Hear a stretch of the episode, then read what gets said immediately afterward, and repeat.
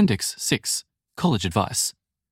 Here is some tentative college advice about how to choose an undergraduate course and what to do once you start studying. It's based on our general knowledge and the experiences of people we've advised. We haven't yet done in depth research into this area, so our views could easily change. Priorities Clarify what you want to get out of college. Three common priorities include 1. Studying so you can get good grades or learn useful skills. 2. Social. Many people meet their most important friends and romantic partners through their college network. 3. Preparing for your future career through work, side projects, or research. And 4. Generally learning about yourself and the world. On preparing for your future career, you're right at the start, so it usually makes sense to focus mainly on exploring promising future career options and building flexible career capital, rather than pursuing a single option. Unless you've already identified something that seems clearly best. We'll discuss how to do that below. It's worth asking yourself how much you want to focus on each of these priorities or whether you want to prioritize something else. It can help to make some guesses about potential longer term career options to help inform this. For instance, if you're interested in research, then getting good grades is important to get into graduate school. We discuss how much time to spend studying below. You can use Chapter 9 on career planning to reflect on longer term career options. Which degree subject? Here are some key factors to consider when weighing your options. Personal fit. Will you be good at a subject? If you're good at the subject, it's more likely you'll be able to pursue work in that area later on, you'll enjoy it more, you'll get better grades, and you'll do the work more quickly. Flexibility of the program. Does it open up lots of options, both inside and outside academia? If you're unsure about personal fit, try out the subject, for example, through an online course or in a minor course. Which subjects offer the most options and flexibility? One indicator is the earnings prospects. In general, more applied quantitative subjects lead to the highest earnings, even if you adjust for the intelligence of the people studying different subjects. However, some subjects only improve earnings at the expense of flexibility. Petroleum engineers have among the highest earnings, but their fate is tied to a single declining industry. In general, more fundamental subjects provide more flexibility. For instance, you can go from economics into the rest of the social sciences, but the reverse is harder. People with applied math skills probably have the most flexibility, they can go into biology, physics, economics, computer science, psychology, and many other areas.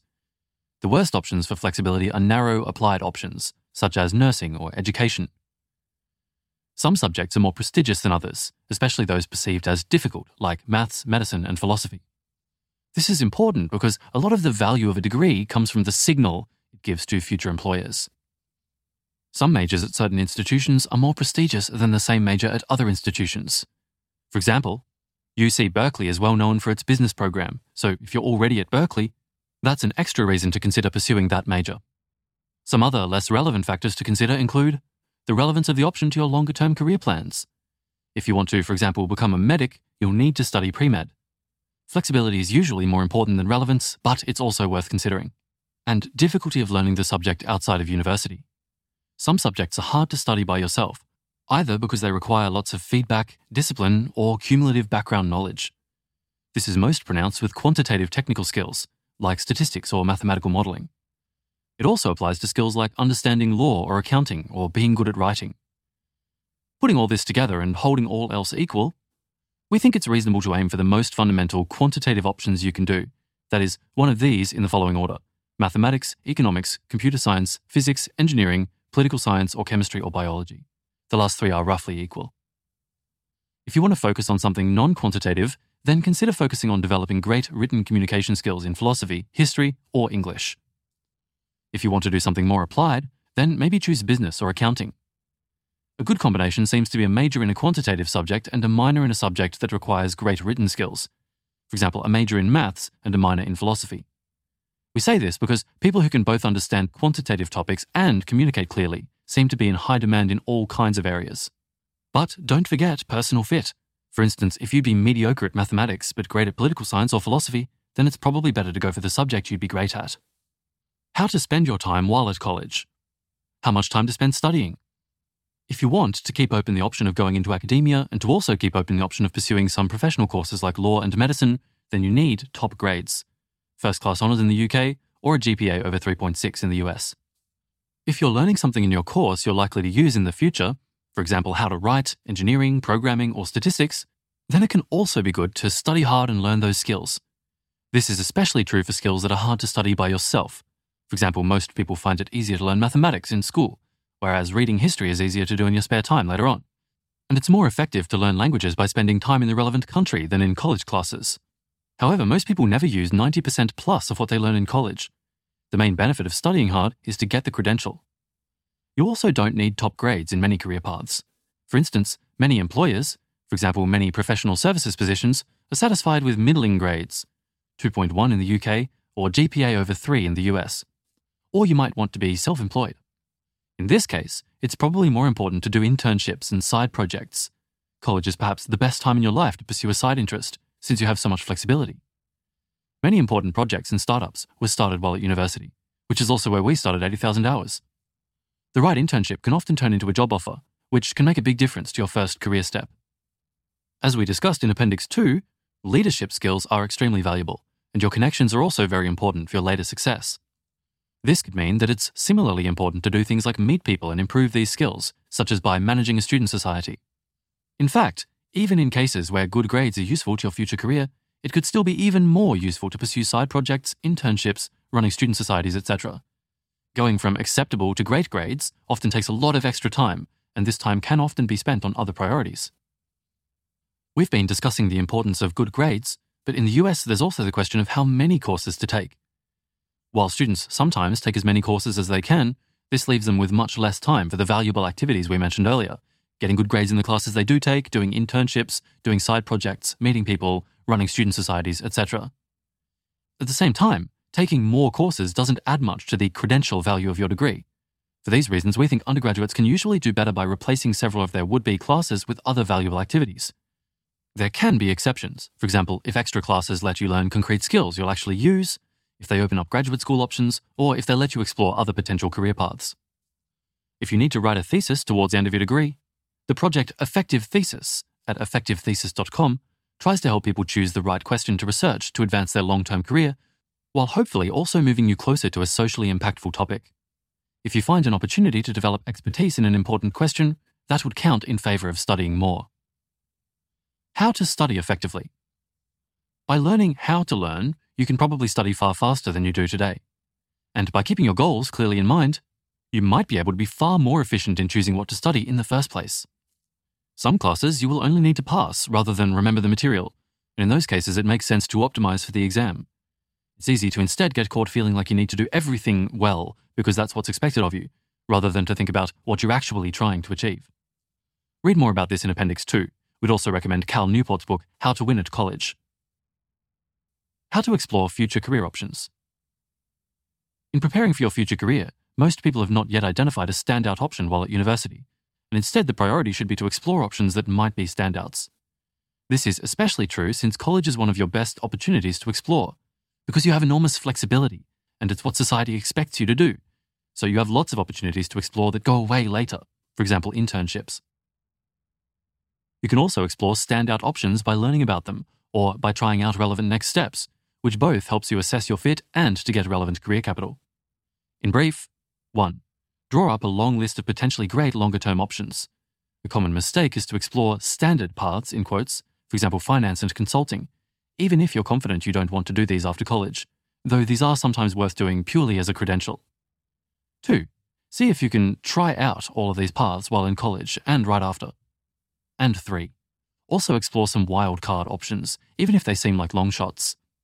You don't want to narrow down too early, and trying something off the beaten path is more likely to surprise you.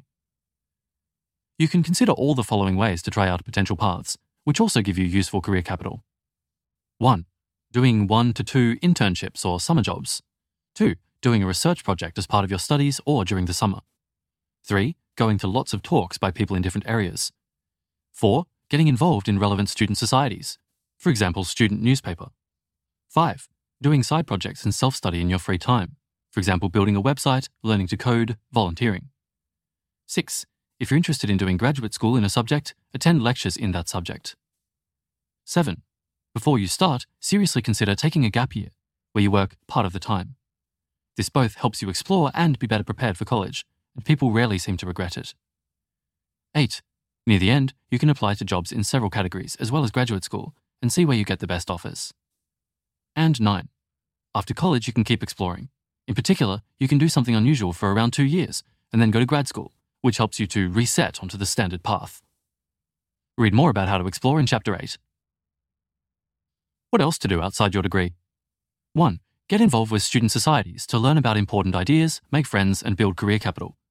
If you want to have a big impact with your career, we especially recommend getting involved with your university's effective altruism student group, if it has one. 2. Consider traveling, especially to somewhere with a very different culture and or to a very poor country. 3. Build lasting friendships. University is perhaps your single best opportunity to make lifelong friends, and they're extremely important for your long-term happiness and success. It's also pretty common to end up marrying someone you met through college. Once you start work, you'll have far less time to hang out with new people, and you won't meet as many people similar to you. We know lots of people who regret not spending more time meeting people while at university. 4. Invest in your personal development. The flexibility of college makes it a great time to work on your routines, for example, finding a form of exercise you like, and mental health, which can be one of the best investments you make for the long term. See Appendix 2 for ideas. 5. Take up extracurricular options that build skills that you enjoy and that look good. For example, you can run a student society, start a micro business, read The $100 Startup by Chris Guillebeau, or do anything you'll be good at and that allows you to get impressive achievements. Should you go to college at all? On average, in financial terms, college is a great investment. Researchers on this topic widely agree that going to college significantly boosts your income, even after you account for 1. lost earnings while studying, and 2. the fact that people who go to college are often more able, which means they'll earn more anyway. Our guess is that this boost reflects a general increase in your career capital. Not only will you earn more, you'll also be more productive and influential. Moreover, the boost seems large enough that 1. College is likely to be better than whatever else you could be doing to boost your career capital, and 2. It's likely to be better to make this investment in yourself rather than try to make a difference sooner. We don't know what causes the boost. It's likely a combination of the skills you learn, the fact that employers value the credential, and the connections you make, but we're not sure which is most important. What are the exceptions? College is unlikely to offer great returns in the following cases. If you're likely to drop out. If you'd struggle with the academic demands or not really enjoy it, then consider not going. If you think you wouldn't enjoy college, bear in mind that there are lots of different types of college and social scenes, which can provide very different experiences. If you found a more effective way to build your career capital. These opportunities seem rare, but they do exist, for instance, we've met people who learn to program and skip college. This can work because the technology industry doesn't care so much about formal credentials, though you're still betting your career on one industry. Getting a Thiel Fellowship is another example.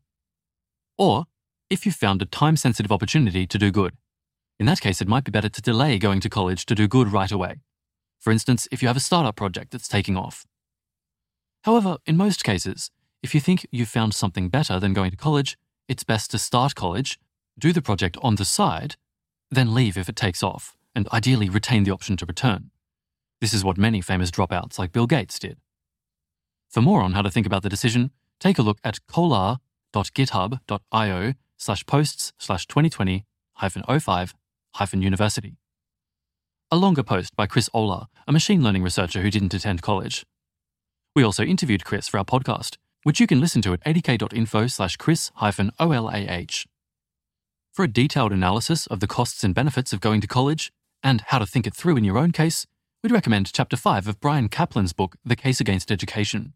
This book is controversial, but we think the general approach to thinking about the question makes sense. Which type of university should you go to? One famous study in the US found that students who were accepted to an elite university but turned it down went on to earn just as much. This suggests that elite universities are selecting more talented people but not actually helping them be more successful, with the exception of low income students who did earn more. It could be that the benefits of elite universities are mainly offset by other costs, such as an increased chance of burning out. Or perhaps talented students at non elite universities get more attention from professors. Given that elite universities also cost more, the choice is not obvious. On the other hand, it could be that the main benefits of elite universities are not reflected in income. We find it hard to believe that elite universities don't offer significant benefits. Attending an elite university is widely seen as a good credential by employers. Most importantly, there are more opportunities to meet other talented students at elite universities, helping you build better connections.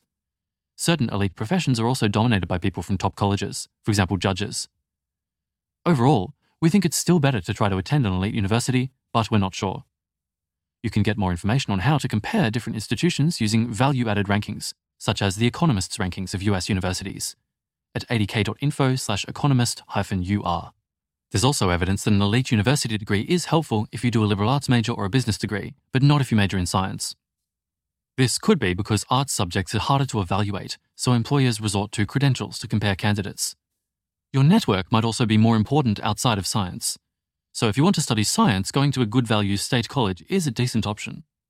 Finally, bear in mind that your choice of major is similarly important to your choice of university, so it could be better to do your preferred major at a less prestigious university. Further reading Our podcast with 80,000 Hours advisors Michelle and Habiba discussing the advice they'd have given their younger selves at 80k.info slash Michelle hyphen Habiba. Our podcast with 80,000 Hours advisor and former high school teacher Alex Lawson on his advice for students 80k.info slash Alex hyphen podcast. This is aimed at high school students, but we expect that the advice would also be useful for undergraduates. A podcast with Holden Karnofsky on building aptitudes and kicking ass. 80k.info slash aptitudes hyphen podcast. For some more provocative thoughts on the purpose of education and how to estimate the returns of college, see Bryan Caplan's book, The Case Against Education, or our interview with him at 80k.info slash Bryan Caplan. And for more practical advice on how to optimize your time at college, we'd recommend Cal Newport's book, How to Win at College.